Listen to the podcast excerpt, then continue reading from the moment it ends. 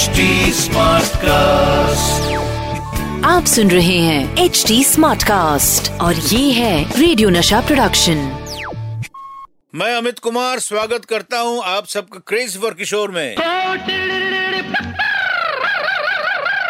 ये है crazy for किशोर आने वाले दिनों में हम बात करेंगे ऐसी लव स्टोरी की जिसमें मसाला है रोमांस है ट्रेजेडी है ट्विस्ट एंड टर्न्स है। ये शादी नहीं हो सकती टाइप डायलॉग भी है। और अंत में हमारी फ़िल्मों की तरह इसकी भी हैप्पी एंडिंग है। ये कोई फ़िल्म नहीं बल्कि रियल लाइफ स्टोरी है। जी हाँ मैं बात कर रहा हूँ बाबा और लीना जी के बारे में। लीना जी यानी फ़िल्म एक्ट्रेस लीना चंदावरकर। लीना जी का जन्म 1950 में हुआ था। मतलब बाबा और लीना जी की एज में ऑलमोस्ट 20 साल का फ़र्क था। हाँ लेकिन इस फासले से कभी बाबा और लीना जी के बीच कोई दूरी नहीं आई।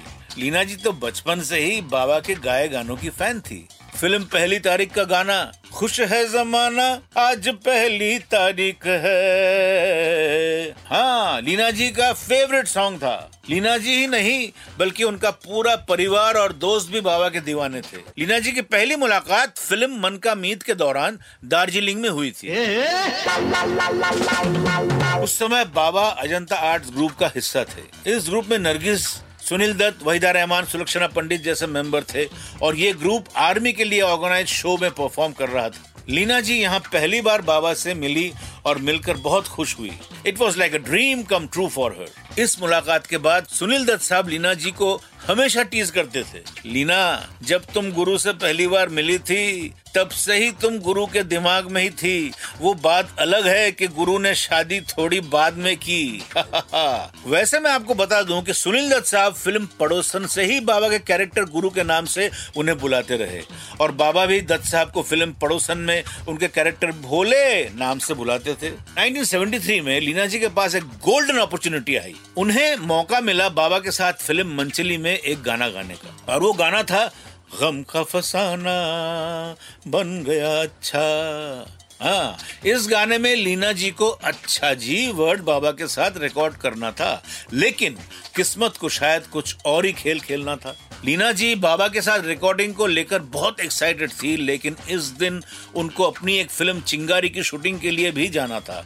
और जब जल्दी जल्दी शूटिंग खत्म करके लीना जी रिकॉर्डिंग के लिए निकली तो रास्ते में बहुत ज़्यादा ट्रैफ़िक था, जिसकी वजह से लीना जी बहुत लेट पहुँची। बाबा रिकॉर्डिंग करके जा चुके थे और लीना जी को अच्छा जी वर्ड अकेले ही डब करना पड़ा। अगर आप ये गाना ध्यान से सुनेंगे तो ऐसा लगेगा कि लीना जी अच्छा जी बोलते हुए थोड़ी से अपसेट मूड में है।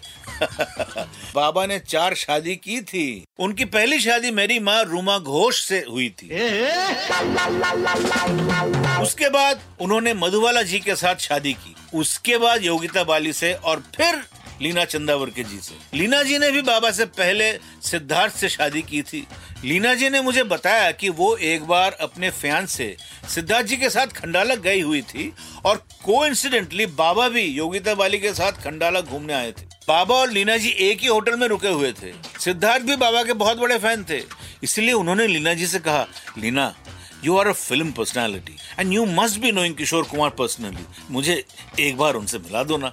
लीना जी के साथ बाबा के उस वक्त कोई ऐसा इंटरेक्शन तो होता नहीं था, इसीलिए लीना जी बाबा से मिलने में हिचकिचा रही थी। क्योंकि उन्हें ये भी लग रहा था कि अगर बाबा उनसे ठीक से नहीं मिले तो सिद्धार्थ के सामने उनकी इमेज खराब हो सकती है।